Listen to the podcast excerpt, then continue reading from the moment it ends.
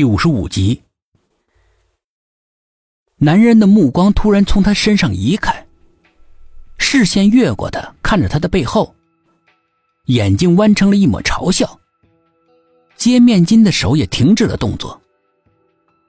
苏应真从他的眼神里面觉察出了异样，下意识的回过头，一根粗大的木棍突兀的闯入他的视线，他只觉得头上挨了重重的一击。整个人软绵绵的倒了下去，眼睛却努力的睁着，想把那个黑暗中袭击他的人看清楚、记牢。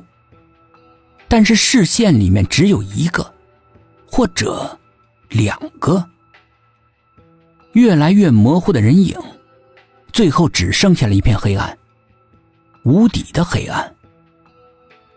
他身边的手机突然铃声大作，一声接着一声，一声紧着一声。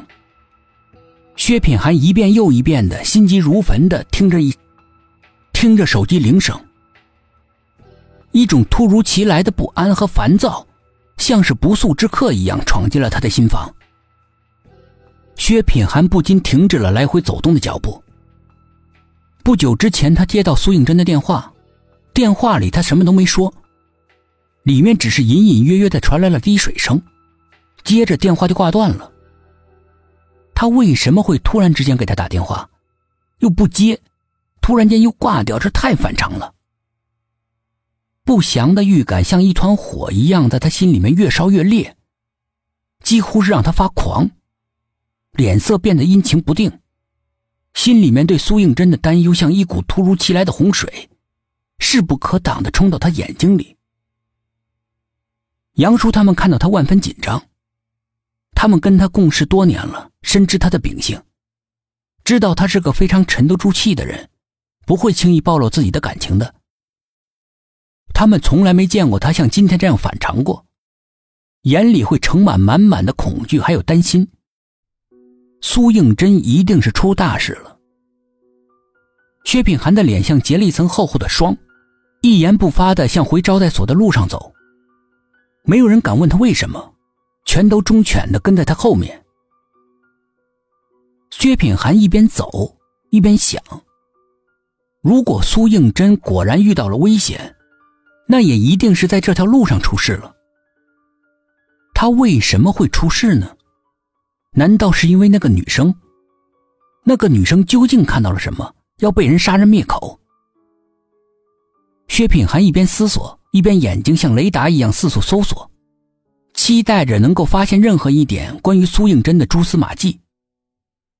突然，他的目光停留在不远处的假山那里，脑子里顿时想起了苏应真电话里边的滴水声来。他会不会在那儿？薛品涵心里面燃起了希望，立刻狂奔了过去。假山的山洞口有许多凌乱的脚步，说明这里有人进去过。薛品涵一个箭步冲进洞里。四下里焦急的大喊着：“真真，真真！”然而没有他想要的那个甜甜的回应，回答他的只有死寂。薛品涵心慌意乱，他从来没有像今天这样慌乱过。除了八岁那年，母亲自杀，他独自一个人在家里的时候，当时的他多么的无助，多么的害怕。多么的伤心！头，你看，董一奇指着洞的深处，那里躺着一个黑乎乎的物体，远远的看过去，很像是一个人躺在地上。薛品涵的心瞬间爬过了恐惧，一步一步的缓缓的走了过去，眼睛始终没有离开那个黑乎乎的物体。越靠近，他心里面那片阴影越来越重。越靠近，空气中的血腥味就越浓。所有人的心也随之越提越高，提到了嗓子眼儿。